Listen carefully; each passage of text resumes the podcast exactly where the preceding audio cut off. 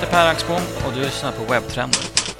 Idag pratar vi om intryck från konferensen From Business to Buttons. Vi bollar lite idéer om Web 2.0 baserat på 12 tips från bloggen Slayerment.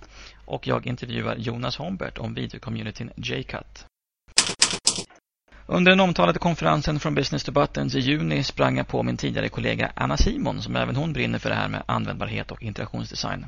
Och till min stora belåtenhet lyckades jag få med mig Anna i programmet. Anna? Ja. Ja, vad kul. Ja, det är kul. Ja. Jag hann faktiskt tänka tanken redan då när vi sprang på varandra att programmet vore så mycket bättre och mer givande både för mig och er som lyssnar med någon att resonera med och det är ju snart två månader sedan. Jag hade hoppats ja, du har jagat mig lite under semestern. Ja, precis. Men eh, jag är otroligt glad över att du är med och eh, jag tycker att vi kör igång direkt. Vi sätter igång bollar. Vad heter det? Vi gick ju lite grann på samma seminarium på konferensen. Mm. Eh, jag vet inte vad du tyckte. Det var ju Brandon Shower som inledde givetvis. Mm. Vad tyckte du om honom? Det var en kick faktiskt. Eh, och jag vet inte om... Eh, nu när jag har tittat igenom mina anteckningar från konferensen och försökte komma ihåg vad som sades så tycker jag nog egentligen att varken Brandon eller någon annan sa så mycket nytt. Utan man känner till det mesta. Men det som sades, det sa man på ett sätt som kändes rätt och på ett sätt som kändes engagerande. Mm. Och det gjorde verkligen Brandon. Han, han liksom prickade precis rätt. Mm. man kände sig... Man kände sig nöjd med att man faktiskt är på rätt spår. Ja, mm. och det känns som att eh, branschen eller eh, användbarhetsprofessionen på något sätt är i fas där det känns som att ja men vi kan göra det vi pratar om nu. Mm. Det handlade liksom inte bara om att skapa förutsättningar för att åstadkomma någonting utan vi kan göra och vi kan göra det på en liksom hög strategisk nivå. Mm. Men, eh, det jag lärde mig av Brandon var ju att jag ska använda strategic experience design eller namedroppa användarupplevelser hur många gånger som helst under hösten så att folk ska ta mig lite på allvar och tycka att jag är inne. ja. Så hela programmet kommer heta användarupplevelser. Ja, överhuvudtaget så kändes det som att eh, ordet experience mm. var det som eh, återupprepades hela tiden. Och det är ju återigen, det är ingenting nytt. Mm. Det är ju det vi, vi jobbar med. Men man eh, eh, på något sätt påminner om det igen och det behövs faktiskt. Mm. Och jag tycker också att en röd tråd i alla de seminarier och workshops som, som jag gick på var just att man pratade om en, eh, en eh, riktning utifrån den här upplevelsen. Mm. Ja, på det sättet var ju hans inledning otroligt bra för den var ju faktiskt en sammanfattning av vad som man skulle säga i, liksom, under hela konferensen. Ja. Det hängde och, väldigt bra ihop. Ja, precis. Och, och, det var bra med konferensen att det kändes som att den där röda tråden gick igenom mm. alla seminarier. Att man... Brandon uttryckte det som att building from interaction and backwards. Han pratade om att man ska utgå ifrån de här touchpoints och just den riktningen. Uh, utgå ifrån upplevelsen och bygg därifrån. Mm. Um, nu kanske jag hoppar i programmet, vilket du eh, kanske inte vill, men jag gör det ändå. Dan Staffer, en kollega till Brandon från ja. Adaptive Path. Jag vet inte om du var ja, på den, men han pratade om... Eh... Nej, det var då du smög iväg från Ben Jacobs. Ja. just det. Ja, det han... du, du, du är fantastiskt bra konferensdeltagare som expert på att smyga iväg under pågående andra för att lyssna på andra föreläsare och sen komma tillbaka. Ja, men det var bra att jag gjorde det. För det, eh, han pratade om vad man kan, vad interaktionsdesign kan lära av underliggande strukturer inom spelutveckling eller speldesign. Mm. Just det. Och återigen så måste jag säga här att han sa ingenting som fantastiskt nytt. Men det man fick, det jag fick här var en ny användbar mental modell för hur man kan se på utvecklingen av ett system. Mm. Och han nämnde, drog då paralleller till dels att vi lär oss genom att spela eller leka redan från barnsben. Att det finns en drivkraft i det som man bör använda vid utveckling av system. Och så drog han fler paralleller som att spel består av en uppsättning regler och de här reglerna är viktiga att kommunicera tydligt. Mm. Eh, han pratar också om att det är viktigt att kommunicera konsekvenserna av reglerna om man bryter mot dem. Eh, att om min gubbe i det här dataspelet dör så är det viktigt att jag förstår och får känslan av att det är mitt fel och inte spelets fel. Så är det spelets fel så kommer jag inte fortsätta spela det här spelet. Och det är väldigt enkelt att applicera det här tankesättet på eh, obehandlingsprogram, ett CMS-system. Mm. Om jag upplever att ett fel hela tiden uppstår för att systemet gör någonting eller är knöligt, mm. så är det systemet som är grunden till frustration. Medan om jag förstår att det är jag som gör någonting fel så skapar det en annan upplevelse. Ja, det ställer ju enorma krav på bra felmeddelanden också. Absolut. Mm. Eh, men, men, just den här eh, tankesättet kändes som att det eh, kan göra att man eh, kan få nya idéer för hur man kommunicerar saker. Mm. Och han pratade också om fokus på upplevelsen. Där han menade att ofta inom systemutveckling så utgår man ifrån hur man vill att någonting ska fungera. Och så designar man det och så upplever användaren det på ett visst sätt. Medan inom utveckling av spel så börjar man alltid med att identifiera hur man vill att användaren ska känna sig när Exakt. han eller hon använder spelet. Mm. Och det gör också att man, om man börjar från det hållet, vad innebär det när vi ska utforma ett CMS-system eller ett arbetsflöde?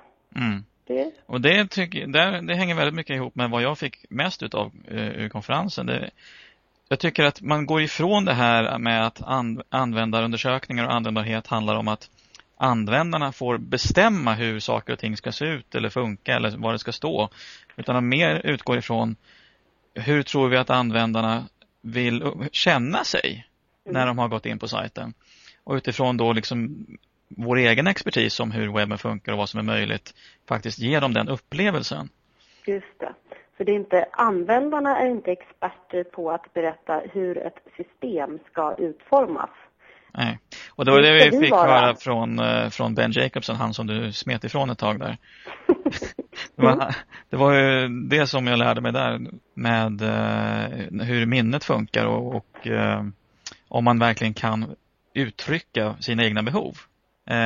Och jag, det var då jag kände att oj, nu har jag äntligen fått någon som kommer från ett forskningsfält där man kan uttrycka det här på ett bra sätt. För jag har ja. hela tiden försökt få fram att användarna vet inte allt. Vi kan inte, det, det är ju det som många tror att vi som användar, användbarhetskonsulter hela tiden pratar om och mässar om att ja, men användarna är de som kommer bestämma och som vi utgår ifrån. Ja, till viss del givetvis, men samtidigt måste vi vara otroligt duktiga på att dra ur dem och själv dra slutsatser om vad deras behov är. Mm.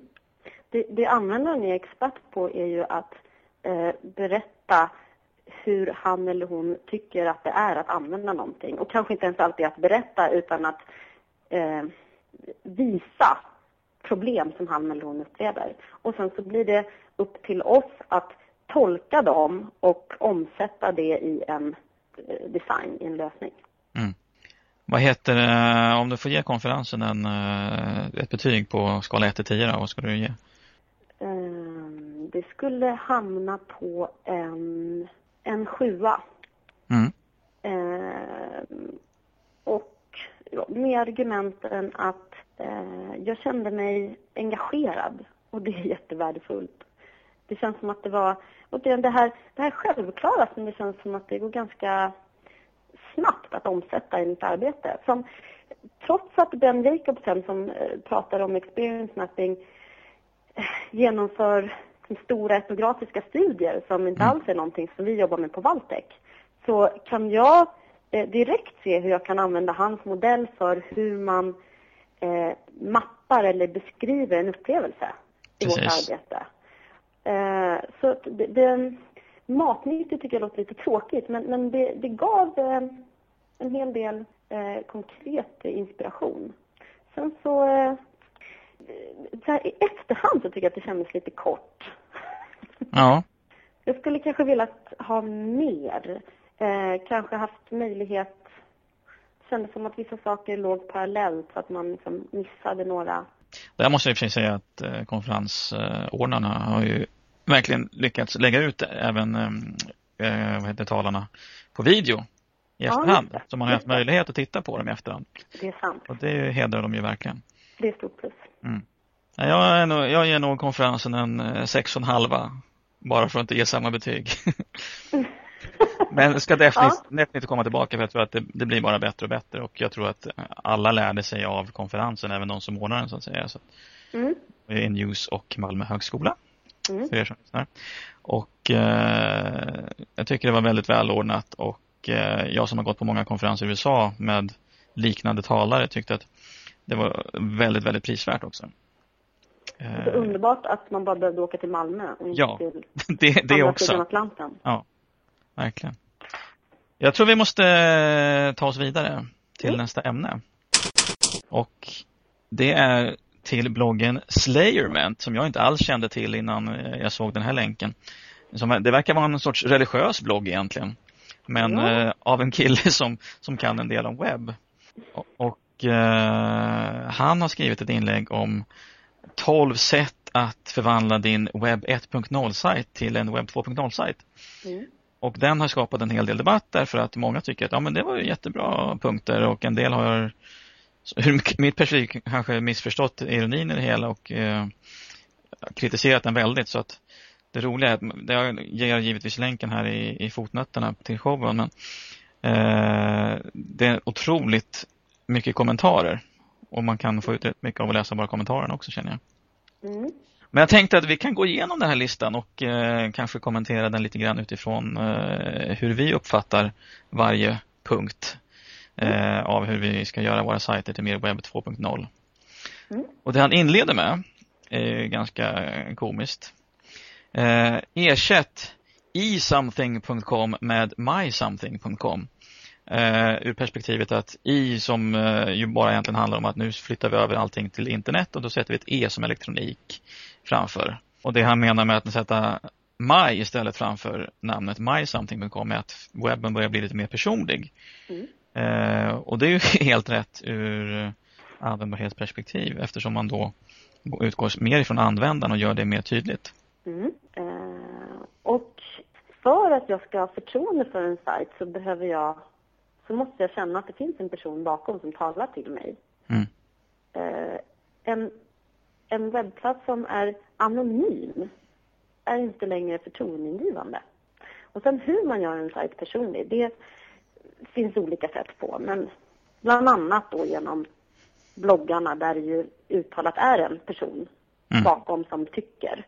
Men det finns väl andra sätt också. Men eh, jag kopplar ihop just det här med att det kommer förtroendet för en sajt bygger på att man upplever att det finns en person som man kan nå Exakt. bakom innehållet.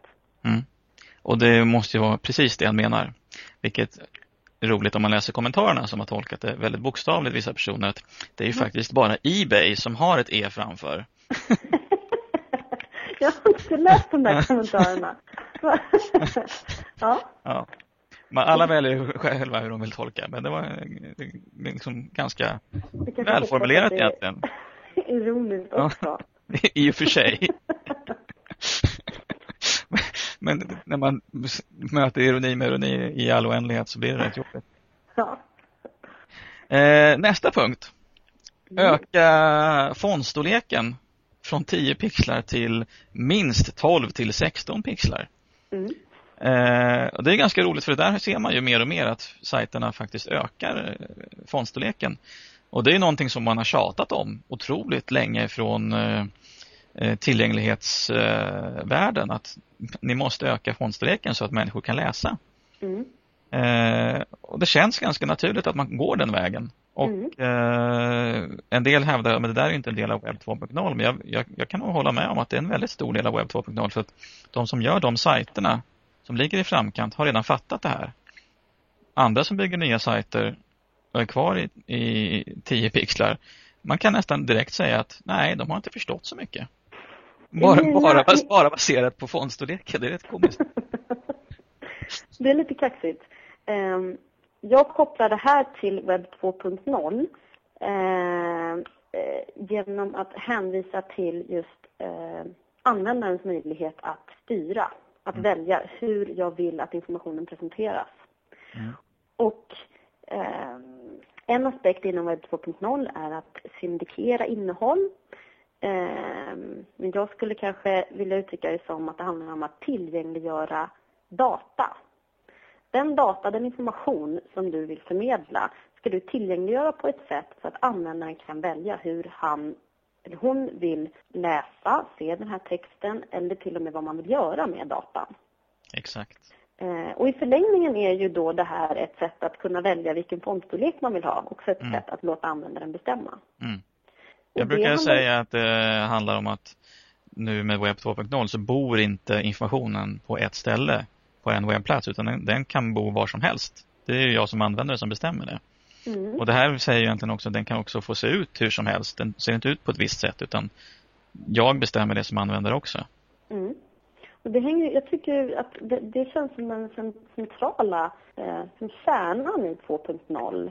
Eh, att det är upp till användaren att välja vad man vill göra med informationen. Och nästa punkt, som du kanske ska inleda med en liten beskrivning, men ändå, som Ja, om nej men ta den.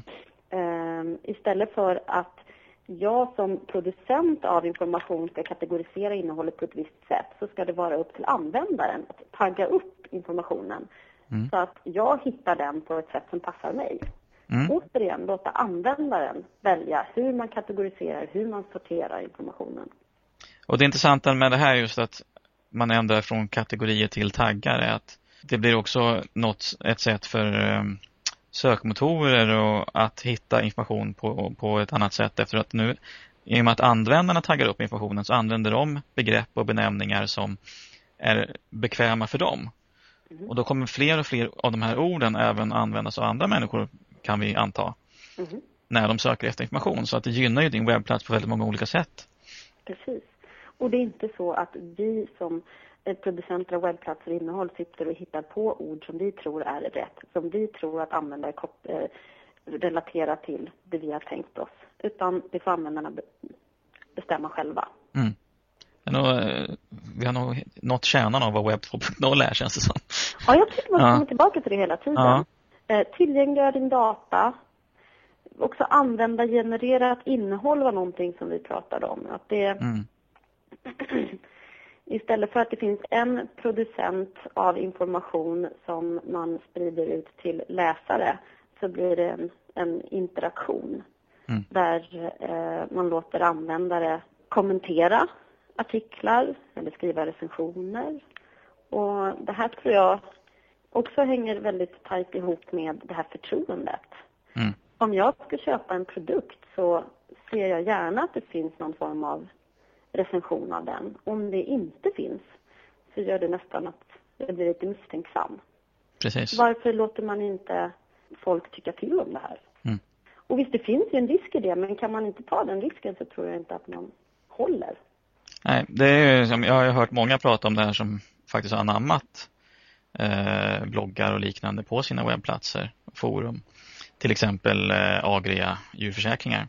Mhm. Eh, och det de säger är att antingen så pågår ju diskussionen någon annanstans eller så pågår den på vår webbplats. Och det är bättre att den pågår på vår webbplats för då har vi kontroll över den. Mm. Eh, samtidigt som man direkt får återkoppling på saker som man har skrivit och som kanske missförstås. Mm. Då kan ju folk direkt ställa frågan, menar ni verkligen så här? Då kan man säga, nej, det menar vi inte. Och då har man stoppat ryktesspridningen direkt. Precis. Mm. Strålande. Eh, vilket leder oss eh, osökt till nästa punkt, punkt 4. Ändra nyhetsdelen till en blogg. Mm. Eh, och som han själv skriver, människor vill egentligen ta reda på och få reda på vad som händer med företaget förutom de här formella nyheterna som ofta är ganska censurerade. Mm. Att man vill att man ska skriva någonting som är cool, funny, stupid, whatever. Och halva mm. striden är att faktiskt hålla besökarna lite underhållna. Mm. Hålla dem glada och eh, ja, locka med innehåll som gör att de vill komma tillbaka och läsa något som är lite häftigare. Och sen hänger ju allt mycket på vad, vad, hur man definierar vad en blogg är givetvis. Och det, ja. där, där går ju åsikterna isär väldigt mycket. Mm. Eh, men framförallt det här som jag var inne på alldeles precis nyss, det här med kommentarer gör ju att det blir väldigt, väldigt mycket mer värdefullt för företaget också. Och det tror jag till exempel eh, SBAB som har det som de kallar för räntebloggen. Den har blivit väldigt uppmärksammad för en av de första företagsbloggarna. Eh, och just där är ju de som skriver bloggen väldigt aktiva i att gå in i kommentarerna också och besvara frågor och undringar där. Vilket ju ger företaget otroligt bra renommé. Mm. Här är någon som bryr sig. Mm. Blogg, blogg är ju ett buzzword nu så att eh, kunder börjar liksom efterfråga att jag borde vi inte ha en sån och då finns det lite frågetecken kring vad som krävs för att man ska mm. kunna hålla en blogg. Och det är ju dels som du sa, hur identifierar man en blogg, vad innebär det? Och hur, hur personlig kan den vara? Mm. Eh, eftersom företaget ändå ska stå bakom det. Eh, och det, nyckeln där kanske handlar mycket om att man behöver vara väldigt aktiv. Eh, ja. Det behöver vara en person som eh, kan lägga ner mycket tid på det här. Och det känns i och för sig som att nu upprepar jag en sån här uråldrig eh, uråldrigt påstående om att eh, vi har jobbat med hur många personer som helst på företag som jobbar med innehåll på nätet som säger att de får göra det liksom med eh, vänster lillfinger för att mm. eh, man har inte insett arbetsbördan som krävs. Mm. Precis. Och, och, hur många gånger har man inte hört vi vill ha ett forum på vår webbplats, det har de sagt sedan 95. Ja. Jag vet inte hur många döda forum det finns i världen. Nej. Några miljoner, minst. Ja. eh, frågan är vad det finns för risker med om, om liksom en, en blogg blir standard på liksom varje webbplats. Är mm. det någonting som... Blir det bra så, så liksom följer det webb... Det, det vi pratar om som webb 2.0 så blir det ju någonting bra, men vad är mm. det då som krävs? Därför att om man förlorar förtroendet för bloggen, om det bara plötsligt blir ett sätt att skriva nyheter på ett lite mer personligt sätt, mm. så kanske värdet av bloggen försvinner. Exakt. Då blir det bara ett nytt namn på de nyheter som Man ska nog välja att tolka den här punkten lite som punkt ett, att det är mer en, en metafor för att nyheter är tråkiga och bloggar är roliga. Ja. Att du, du, kan fortfarande ha kvar en nyhetsavdelning men du, kan, mm. du måste göra det lite roligare. Mm. Och det är där nyckeln är. Du behöver inte vara här coolt och häftigt och sådär utan det, personligt kan ju vara så mycket annat och använda ett lite mer eller mindre formellt språk kanske än man gör idag. Ja, det, det handlar ju faktiskt bara om också att eh, tänka på vilka användare det är man skriver för. Mm. Och det är lite som jag ser på många företag när jag, bara man går in och tittar på pressmeddelanden så de är ju fantastiskt långa de där pressmeddelandena. Det är ju ingenting man orkar läsa. Och där kanske vi har en, en också en, en uh, liten idé om vad det är som gör att bloggar funkar bättre än nyheter. Att bloggarna är ofta väldigt korta inlägg oftare än ett långt inlägg ganska sällan. Mm. Kortare, mer koncentrerade och fokuserade på ett ämne kommer att generera fler besök om de kommer ofta än något mm. som man inte vet när det kommer och så kommer det väldigt långt och så orkar man ändå inte läsa det. Och det nya för, för innehållsproducenten på ett företag blir väl också att det blir en skillnad i vad som triggar en anledning i att publicera någonting. Mm. Ett pressmeddelande vet man ju alltid att det ska ut på nätet och så har man liksom ett formellt sätt för hur det ska författas och eh, utannonseras. Nyheter kanske lite mindre formellt men dock. Och i en blogg så blir det ytterligare, som du är inne på, liksom en mindre formell väg. Mm. Men det kommer ju ställa eh, personer som idag jobbar med eh, att kommunicera nyheter via en webbplats. Nu återkommer, återkommer till den där nyheten igen. Det är inte alls självklart att det är de personerna som ska arbeta med bloggarna. Mm. Mm. Vi går raskt vidare till eh, att ändra e-posta en kompis eller tipsa en kompis är det ju ofta till RSS-flöden. E-posta en kompis, då får kompisen länken. Eh, RSS-flöde, då kan du göra vad du vill av innehållet. Du får det till din dator, du kan eh, kolla på och eh, bevaka innehåll utan att behöva besöka webbplatsen och liknande. Just de där två känner jag hänger inte riktigt ihop, e-post en kompis och RSS-flöden, men jag förstår vart han vill komma. Ja, mm. och jag tänker eh, på att tillgäng tillgängliggöra sin data. Mm. Ja, exakt. Tipsa en kompis tror jag absolut, eh, speciellt shoppingsajter, ska faktiskt ha kvar. Ja. Jag använder det ganska ofta just där. Vad heter det? Vi tar punkt 6. Eh, ändra bookmark this till social network this. Där kan jag inte riktigt översätta det till svenska känner jag. Utan ändra, sätt den här som bokmärke till eh, socialt nätverka det här. Lite svårt att förstå kanske. Men var de inne på att du ska inte bokmärka sajten på i din webbläsare utan du ska bokmärka sajten på ett sätt som till exempel via Delicious som man ger som exempel eller Dig som man tipsar andra om. Här finns en jätteintressant nyhet eller någon har skrivit något häftigt här borta. Mm. Eh, så blir det sökbart i, andra tjänster också. Så att ju mer man länkar till saker som eh, man själv gillar desto bättre liksom, publicitet och eh, visningar får ju det innehållet. Och det här är ju ett sätt att hjälpa människor att sålla bland information, all den information som finns på nätet. Jag tycker det är jättehäftigt. Jag har använt Delicious nu i två år och eh, har ju liksom kategorier med olika bokmärken som jag har upplagda just som RSS-flöden också. Mm. Eh, och på det sättet har jag alltid mina senaste bokmärken oavsett vad jag befinner mig på för dator eller var jag än är. Och är det så att jag har eh, liksom några intressanta länkar som jag pratar om eh, med någon på lunchen så ger jag bara länken till mina eh, bokmärken på nätet så har de mm. dem där också. Jag håller med. Jag, jag har använt det, tror jag, bara det senaste halvåret, men jag är också helt förtjust. Um, här har jag skrivit kollektiv intelligens. Ah. Det var någonting som du pratade om. Ah. Eh, att det är också en del av webb 2.0. Genom att samla eh, användardata mm. som då bygger på att du tillåter det, att du tycker till, att du eh, ratear någonting, betygsätter någonting, tycker någonting, bookmarkar någonting, så skapar vi en ny form av information Precis. som kan hjälpa dig i mm. val av produkt som du ska köpa eller andra sajter som kan vara intressanta. Det är ju allt det här. Amazon, eh, de här böckerna valde mm. andra att titta på som köpte mm. den här boken. Den har ju många anammat nu efter att man i sju år har sagt gör som Amazon så har ju folk mm. börjat fatta det också. Ja. um, men men det, det känns väldigt webb 2.0 att mm. man eh, dels att du som användare är beredd att bidra mm. eh, och att man använder, samlar den här användardatan och skapar ny information av det som kan hjälpa användaren Precis. och förhålla sig till innehållet. Just när du säger kollektiv intelligens så vill jag poängtera eh, att man som företag inte får tro eller uppföra sig som att man alltid vet bättre än användarna eller besökarna.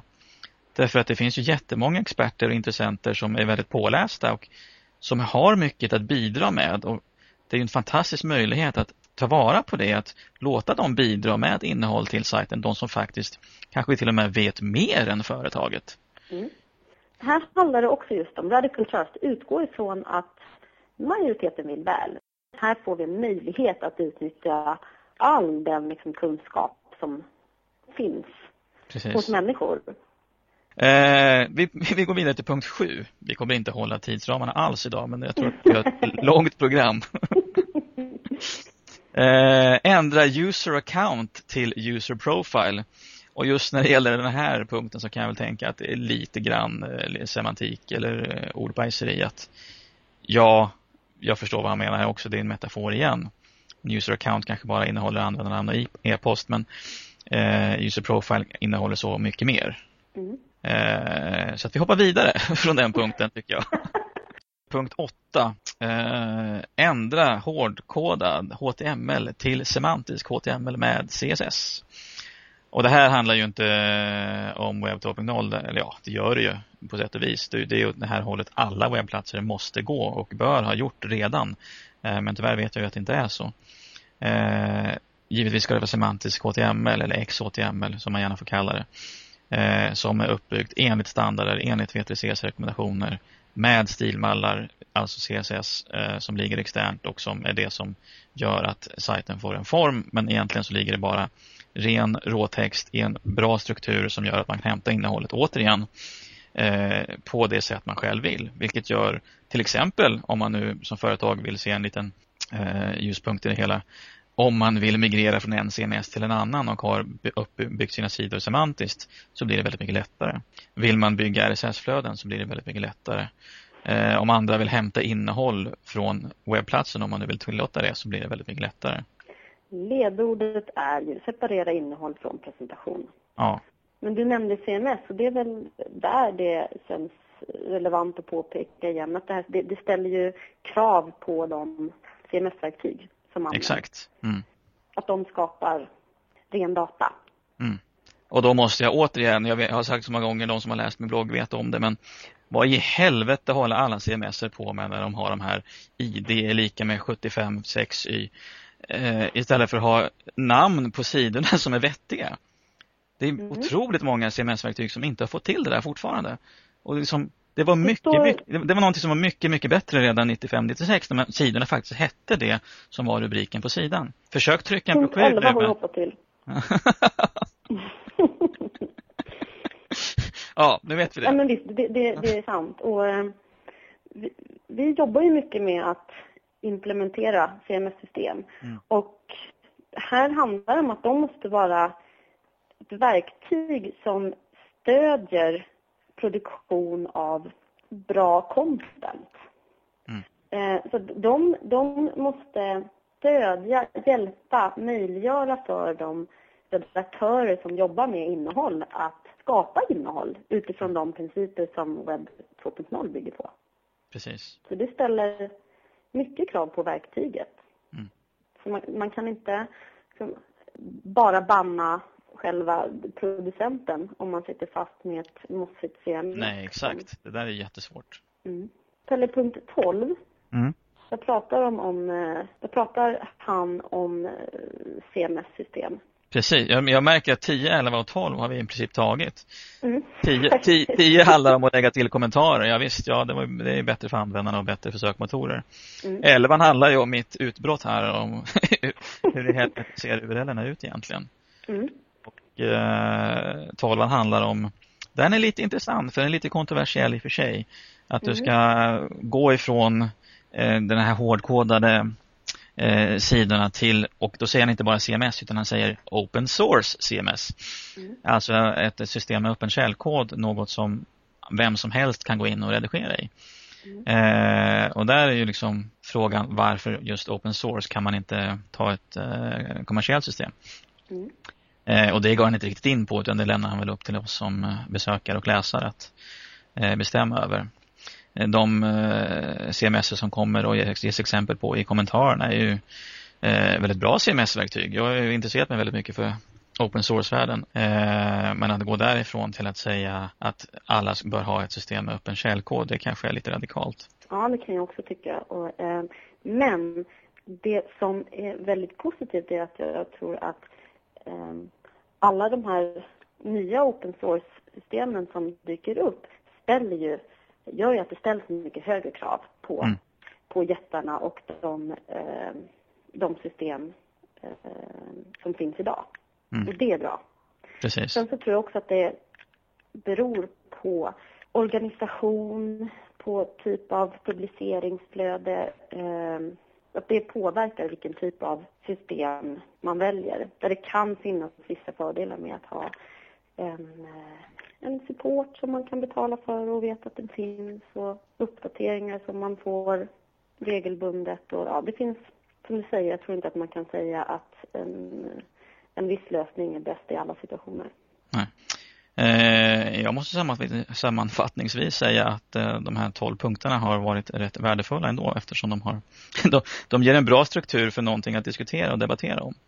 Mm. Och det är någonting som jag tror att många borde sätta sig ner med och fundera över. Hur, ska vi förhålla oss till den här punkten? Hur tänker vi kring det här? Mm. Så i det perspektivet så rekommenderar jag alla att gå in och läsa de här i alla fall. Framförallt läsa kommentarerna för att det kan vara ganska underhållande. jag håller med. Mm. Eh, därför att eh, webb 2.0 handlar om eh, att se och tänka kring innehåll på ett nytt sätt. Mm. Eh, har du hunnit lyssna på intervjun med J-Cut? Det har jag också. Wow! Vi kan hålla på hur länge som helst. Coolt. J-Cut eh, kom jag i kontakt med för att Jonas Hombert som eh, jag intervjuar mejlade mig i, i somras och när de då gick från en sluten lösning eh, till en publik betaversion av sajten. Mm. J-Cut är alltså en eh, ja, video-community-sajt där man kan ladda upp både bilder och eh, videos och eh, framförallt redigera ihop dessa till bildspel och eh, ja, flera klipp in i varandra. Man kan skapa sen grupper med användare, bjuda in kompisar så kan man använda varandras filmer och bilder till att bygga ihop någonting mer och bygga på varandras filmer också.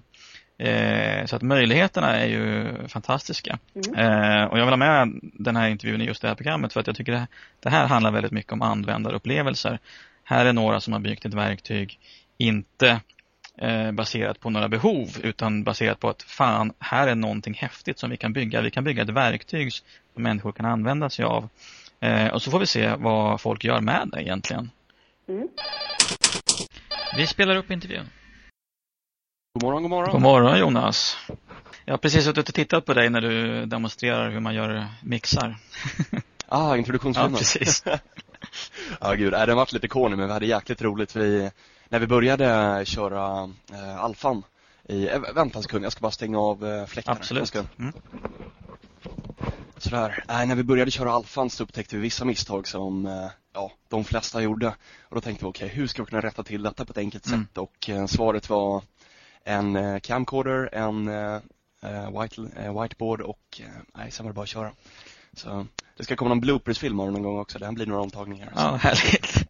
Ja, det är ju klockrent när man liksom har det som mediet som ämne för hela sajten så det är klart man använder ja. det. yes. Ja, vad kul att du är med. Jag tänkte ägna hela det här programmet åt användarupplevelser och när vi kommer in här så har jag förstås berättat om J-Cut och vad jag vet så här långt. Men det skulle vara jättekul att höra lite om dig själv och hur det hela började. Absolut. Eh, jag heter Jonas och är som sagt en av dem som driver sidan eh, jcut.se. Mm. Och eh, i grunden så började vi för ett och ett halvt år sedan utveckla en teknik med mål att man skulle kunna skapa sina egna filmer på internet. Mm. För vi, vi såg lite trenden med att video började explodera. Detta var ju halvåret när Youtube höll på att ja, öka om sitt, eh, sitt användarantal med 100-150 procent någon gång under den tiden. Mm. Och vi tänkte att det naturliga steget efter att konsumera blir att själv också kunna producera. Och eh, med den enormt ökade antalet mängden personer idag som har eh, digitalkameror och eh, mobiltelefoner som de kan filma med så var det dessutom en, en helt ny målgrupp som behövde bli Eh, servare på det här området. Eh, det fanns inget enkelt, gratis verktyg som dessutom låg naturligt i produktionsflödet på internet. Mm. Och det var vad vi började skapa. Så idag sitter vi med jcat.se där man kan skapa sina egna filmer och bildspel. Häftigt. Vad, vad är visionen för användarna? Eh, visionen för användare är att vi vill starta en kreativ revolution, som jag sagt tidigare. Mm. Att för första gången ge alla möjlighet att uttrycka sig i rörlig bild. Mm. Och eh, fokus blir givetvis att det ska vara så enkelt som bara möjligt. Mm. Och eh, vi är på väg med enkelheten. Eh, vi får mycket feedback på att vi har kommit en bit men vi vet att vi har lite kvar att göra där också. Så. Hur känner du själv då att det som ni har idag, jag är ju medveten om det står ju beta, men det gör det ju på alla webb 2.0-tjänster. Ja. Hur motsvarar den faktiska produkten som ni har idag den idén ni hade för ett och ett halvt år sedan? Bättre än förväntat faktiskt. Mm. jag tror vi, vi får idag rätt mycket feedback på att vi kommit en bra väg och framförallt om man tittar på konkurrenter idag eh, så valde vi ett tekniskt spår som skulle göra möjligt att ladda ner dina filmer. Mm. Eh, och det är något som vi och en amerikansk sida har idag. Eh, vilka jag skulle säga särskiljer oss väldigt mycket och det är vi väldigt nöjda, nöjda med att lyckas fram den. Ja, det är det som gör det lite nischade faktiskt, känner jag. Att ja. Då kan man ladda ner filmerna och kolla på dem i iPoden och bära med sig dem när man känner för det. Nej, precis. Mm. Dels eh, den nischningen att vi, vi vill vara så totalt öppna som möjligt mot andra sidor. Mm. Vi, vill aldrig, vi vill aldrig låsa materialet till vår sida för när du skapat någonting så tyckte vi att det ska ändå vara din skapelse Mm. och därför måste du, du ska kunna ladda ner filmen. Eh, Så precis som du säger, att kunna ladda ner sina filmer, vilket är en helt annan teknisk väg jämfört med till exempel det verktyg som Youtube har. Eh, Och att även kunna skapa filmer tillsammans som vi håller på att utveckla nu. Mm. En liten sneak peek där. Okej. Vad heter det? Hur funkar det med upphovsrätt och liknande? Hur, hur, har ni problem med att folk laddar upp saker som inte tillhör dem? Jag tror att det var när vi satt på det här för två månader sedan och inte hade lanserat ut mot den stora publiken Mm. så var vi mycket, mycket osäkra på hur själva upphovsrättssidan skulle te sig. Eh, Men vad vi nu mycket nöjt kan se är att av de eh, filmer som skapas så är, jag vågar säga 95% film som användarna filmat själva. Mm. Eh, Och det är ju givetvis jäkligt viktigt för oss för just att minska copyrightproblem och liknande. Exakt. Så. En del, del i det här är också att man kan använda sig av andras bilder och filmer för att eh, skapa sina egna filmer eller till och med göra om andras filmer. Eh, är det någonting som användarna är medvetna om när man laddar upp bilderna? Eh, Jag tror inte att vi har spritt den medvetenheten, nästan fördelarna som det innebär så pass mycket Mm. idag. Ehm, när du laddar upp dem till ett eget konto så blir de ju bara dina egna. Just det. Ehm, men det är först när du tar steget in i eh, grupper Mm. Ehm, och eh, när du hittar ja, resten av personerna i fotbollslaget, personer som var nere på en resa, personer som är intresserade av miljöproblem worldwide för att ta något som vi håller på att få igång just nu. Mm. Så um, du upptäcker personer med ett gemensamt intresse. Du kan gå in tillsammans med dem och dela material och då, givetvis som du säger, eh, skapa ifrån allas material och även bygga vidare på varandras filmer. Mm. Eh, och det är någonting som jag tror att vi inte lyckas komma ut med tillräckligt bra än, vilket är lite synd. Mm. För eh, jag tror ett hinder för många personer som gör att de inte börjar skapa sina egna filmer är att de inte har material. Just det. Och ehm, det är någonting som inte längre ens är ett krav att man behöver ha faktiskt. När vi Nej, det är en jäkligt bra poäng. Men mycket, det är ju egentligen två spår när, man, när utvecklingen sker. Det är ju dels utvecklingen av liksom tekniken bakom och sajten. Men också utvecklingen av att uppmuntra communityn. För att det finns en devis som säger att ju mer användarna deltar desto mindre pengar behöver man. Ja. sen, ni har ju en blogg och ni har haft en tävling vet jag. Hur Ja, väl tycker du att det faller ut och hur mycket tid lägger ni på att uppmuntra communityn? Eh, Jag skulle säga att vi lägger rätt mycket tid, men mindre på att uppmuntra själva communityn. Mm. Framför allt på att få människor igång i att börja skapa sina egna filmer, den kreativa sidan. Mm. Vart filmerna sen visas är inte fullt så viktigt för oss.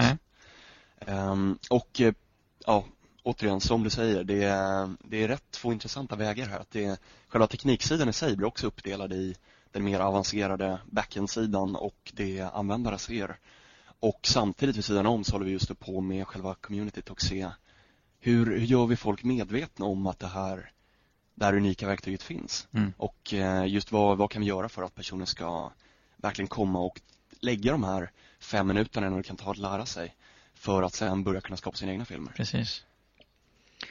Och eh, det blir eh, en hel del arbete på båda fronter får jag säga. Ja. Hur, hur eh, fungerar utvecklingen av verktyget nu då? Vem- bestämmer tågordningen? Är det ni eller användarna som bestämmer vad som ska prioriteras?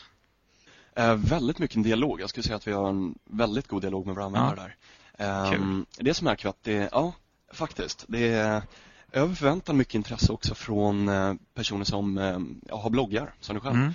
som skapar eh, filmer på hemsidan och sen bäddar in dem i sin blogg. Vi har även faktiskt haft verktyget börjat använda för eh, vissa nyhetstjänster. Eh, Okej. Vilket är väldigt intressant. Mm. Så vi, det känns lite som jag sa för en två månader sedan att vi visste inte exakt vad människor skulle använda verktyget till. Mm. Utan vi mer ville sätta detta i händerna på dem. Sen se hur, hur användarna börjar, börjar dra det vidare och sen eh, från deras input börja utveckla den riktningen. Så vissa, vissa mål sätter vi själva men det är dialogen tror jag är det viktigaste vi har Ja. Låter ju helt rätt. kul Vad heter det? Det som jag nappade på, det som jag bloggade om var ju det här idén om Wikivideo som du var inne på lite där. Och du pratade om att det skulle vara intressant för miljörörelser och biståndsprojekt, bland annat det här att man gör filmer tillsammans. Hur, hur är tanken där att det skulle funka? Eh, tanken där är att vi nu tittar på att, hur, ja, jag kan utgå från hur det funkar idag Ja. då.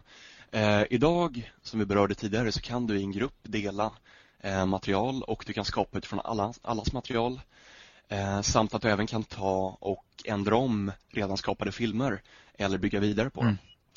Och eh, vad vi vill göra är att ta det ett steg närmre med att eh, man på ett smidigare sätt ska kunna kommentera olika versioner av det här. Eh, att, man, att det ska finnas lite som track changes i Word egentligen. Mm. Man ska kunna se vad som förändras från en film till en annan för att lättare kunna knyta an till kommentaren och bygga vidare. För att, som, som när eh, Peter Jackson gjorde Lord of the Rings. Ja. Det var en av de, eh, att det kan ha varit en av de första gångerna i alla fall ett sånt här globalt videoprojekt eh, gjordes. Eh, ja, det var en stor del av studion var, vad jag förstod på plats i England, det fanns en del i USA Ja. och själva inspelningen skedde i Nya Zeeland. Precis. Men det var ju ett, eh, en produktion som hade en mång, mång miljon dollar Ja. budget. och eh, kan vi ge folk ett smakprov på detta med ett verktyg som är helt gratis, Mm. helt på internet så eh, det, det vore helt fantastiskt Mm. och det är vad vi vill göra just nu. Eh, Så nästa steg, ehm, kunna kommentera versioner, versionshantering, ehm, att titta på olika track changes möjligheter och liknande. Ja, eh, det låter ju helt otroligt men då kommer ju alltid den springande frågan. Var, var kommer pengarna ifrån? Hur, hur liksom... Ja.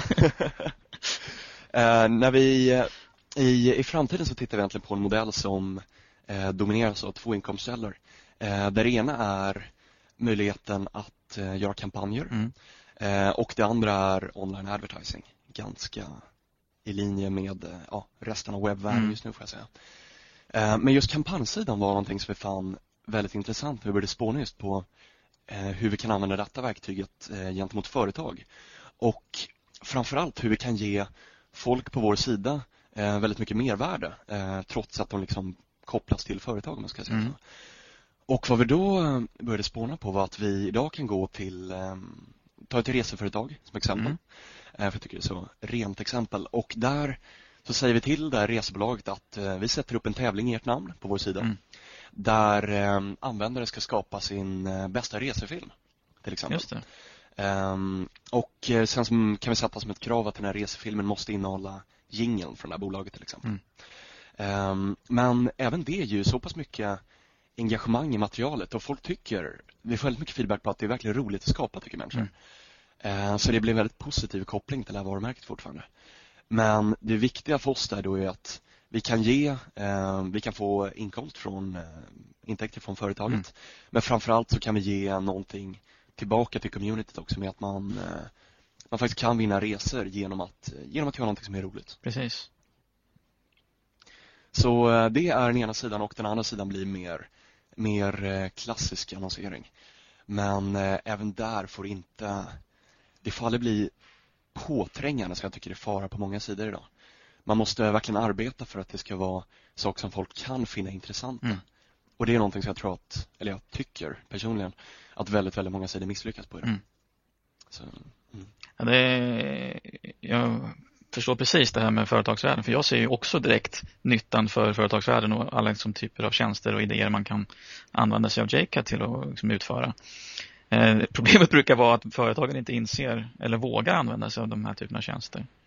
Å andra sidan så, så tycker jag det låter helt rätt med res, resebyråer. Jag, tänk, jag tänker genast på resdagboken.se med, där, som är en blogg. Där, där finns ju ingen videofunktionalitet men det skulle vara ett perfekt komplement med, eh, med, med videomöjligheter. Vilket Absolut, i, i och för sig vara- rent teoretiskt skulle kunna användas redan idag.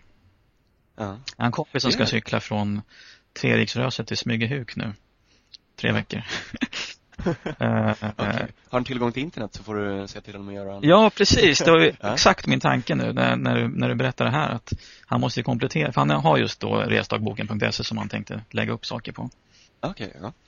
Och han har ju med sig sin eh, kamera. Alla, alla kameror kan ju filma nu för tiden. Så det är Ja, det är precis. Det- Nej men eh, tipsa honom om att klippa upp lite film och kan han inte bädda in den så kan han i varje fall i länka Exakt. Eh, om vi inte hinner få igång någonting med resedagboken istället. Precis. Om det är någon från resedagboken där ute som hör detta. Jag ska få lägga en, en länk till honom i alla fall här i fotnötterna. Ja. Toppen. Mm. Är- Nej, nej, så det är, det, är en, eh, det är en jäkligt spännande utveckling nu får jag säga och eh, just att se hur, eh, hur verktyget börjar användas. Så, Mm. ja. så eh, resa, cykelresa, ja, nej, se fram emot. Hur mycket, ni som ligger bakom, jag förstår att ni är ett gäng från KTH. Ja. Men jag som då är användbarhetsmänniska och humanist, hur mycket liksom eh, utredningar ligger i användarnas liksom, upplevelse av sajten och, och liknande? Hur mycket användbarhet har man tänkt på? Eh, när vi först började designa den så ska jag säga att vi, eh, vi tänkte mindre på Mm. det. Eh, och det var den första, första alfaversionen. Eh, vad vi gör nu väldigt aktivt är att eh, göra intervjuer med människor. Eh, dels personer som, eh, alltså användartester då, när personen sitter Mm. och prövar tjänsten. Och dels personer som aldrig, alltså aldrig har hört om JCat, inte har en aning vad det Mm. är. Eh, och sen människor som vet vad det är men till exempel aldrig skapat en film. Mm. Och försöker hitta vilka misstag folk gör. Det är, det är ju väldigt intressant för vi ser en del misstag som vi har gjort. Men just fördelen med att vi upptäcker de här misstagen är att vi kan rätta till dem. Eh, Så nu jobbar vi väldigt aktivt med det men eh, när vi började så var det mindre i fokus. Men det är något vi håller på att catch up Mm. with. Så. Det låter ju ändå som att ni lyssnar väldigt mycket på användarna i andra forum. Så, Jag tror det är eh, Jag tror det är bland det viktigaste man kan Ja. göra idag. För Okej, vi, alltså, får vara helt ärliga, vi som sitter som utvecklare vet ingenting. Det, det kan låta lite brutalt men de som, de som verkligen, vi, vi vet så pass mycket att vi alla är väldigt, väldigt aktiva användare av tjänsten. Exakt. Ehm, Men samtidigt så blir vi ju självblinda för att vi har använt det så pass mycket Mm. för vi tycker det är så jäkla roligt. Och därför så, eh, att upprätthålla en dialog med alla andra som använder Mm. det som inte riktigt kommit in i den, som inte riktigt har förstått hur du gör den. Det är ju sättet vi kan lära oss på. Precis. Så, Jag satt precis innan jag ringde upp dig så att jag gjorde min första mix. Ja, Och, ja. eh, det jag upptäckte var att det är extremt enkelt att eh, lägga in bilder och filmer och liksom få dem att spela upp efter varandra. Men det är de- just de här övergångarna och effekterna som inte var så intuitivt. ja. Det, det jag började tänka där, det är den här devisen som vi återigen brukar ha att det, det är riskabelt kanske med att försöka lägga in för mycket funktionalitet från början utan att försöka vänta in och fråga efter, behöver man de här övergångarna och liknande? Mm. Å andra sidan så vill man ju visa upp vad är möjligt innan folk kan börja tänka i de banorna. Så det är ju, det är ju tvådelat. Mm. Ehm, vad vi, nej jag håller med, just övergångar är något av det personer har lite svårare för. Just övergångar faktiskt och hur man fick ner saker till tidslinjen är det många som haft problem med att, eh, jag tror det är så pass nytt idag med att det är drag and drop på internet. Exakt. Ehm, men eh, vi tittar också nu på att lägga in eh, ungefär som ett hjälplager. Att du överst i mixen bara har en hjälpknapp och när du klickar på den så får du upp ett beskrivande lager som ligger på mixen som visar precis hur en övergång ser ut till exempel. Mm. Eh, och det är vår förhoppning att det kan, att det kan hjälpa en hel del. Mm. Där har ju Flash en enorm styrka som man ofta förbiser tyvärr. Ofta så lägger man ju in hjälptexter i, i rutor bredvid vid ett frågetecken eller liknande. Det man Ja. inte tänker på när det gäller Flash är att man har tillgång till ljud. Exakt. Och eh, man skulle kunna koppla på ett hjälpspår som är ljudbaserat vilket innebär att så fort jag klickar på någonting så får jag en, liksom, en kort beskrivning av vad den funktionen gör i ljud. Och jag är inte rädd för att använda det på en sån sajt som eran eftersom där förväntar jag mig väldigt mycket ljud. I, an, i andra sammanhang kan det ju vara lite, lite, svårare men just hos er så tror jag att det skulle vara klockrent också. Smart, jag antecknar Sen, sen blev jag ju lyrisk först när jag såg det här möjligheten med textrutor. mm. Eh, därför att många, många eh, lägger upp filmer idag, speciellt i företagsvärlden, men har väldigt stora eh, krav på tillgänglighet.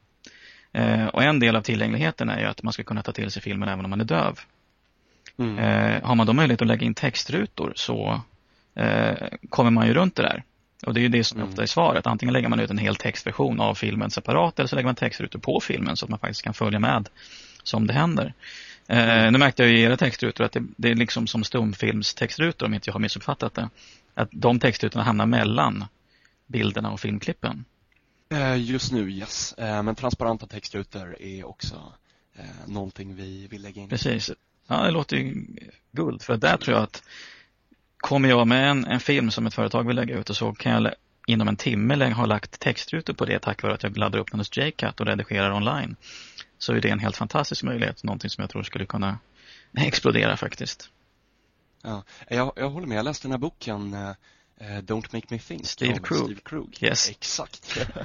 För inte så länge Ja. sedan och jag tyckte det var jag måste erkänna att eh, jag hade inte tänkt i eh, linjen att eh, eh, döva personer och liknande eh, hur, alltså hur, hur dövhet förändrar användarupplevelsen. Eh, innan han går in och väldigt in, eh, ingående beskriver då i ett eh, kapitel. Och det var en riktig, eh, ett litet wake-up Ja. för mig får jag säga.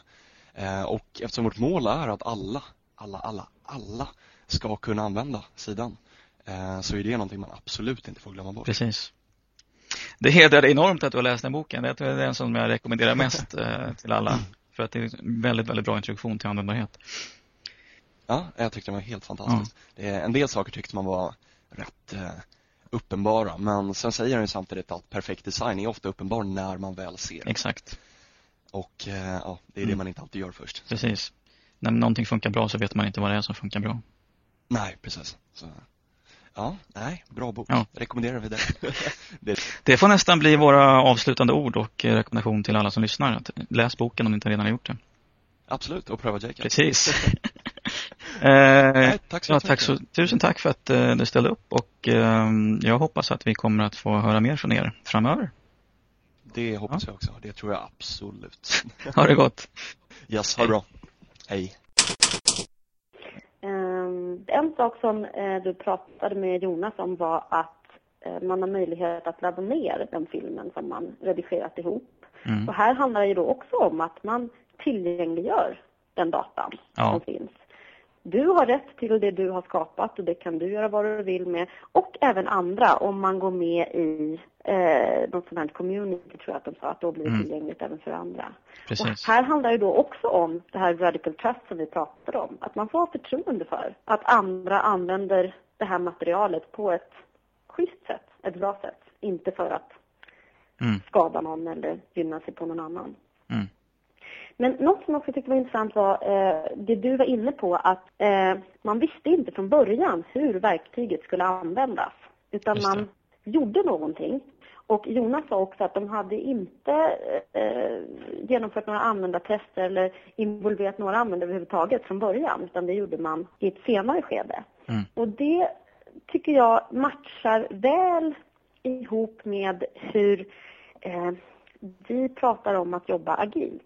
Mm. Ehm, vi behöver bygga någonting så snabbt som möjligt.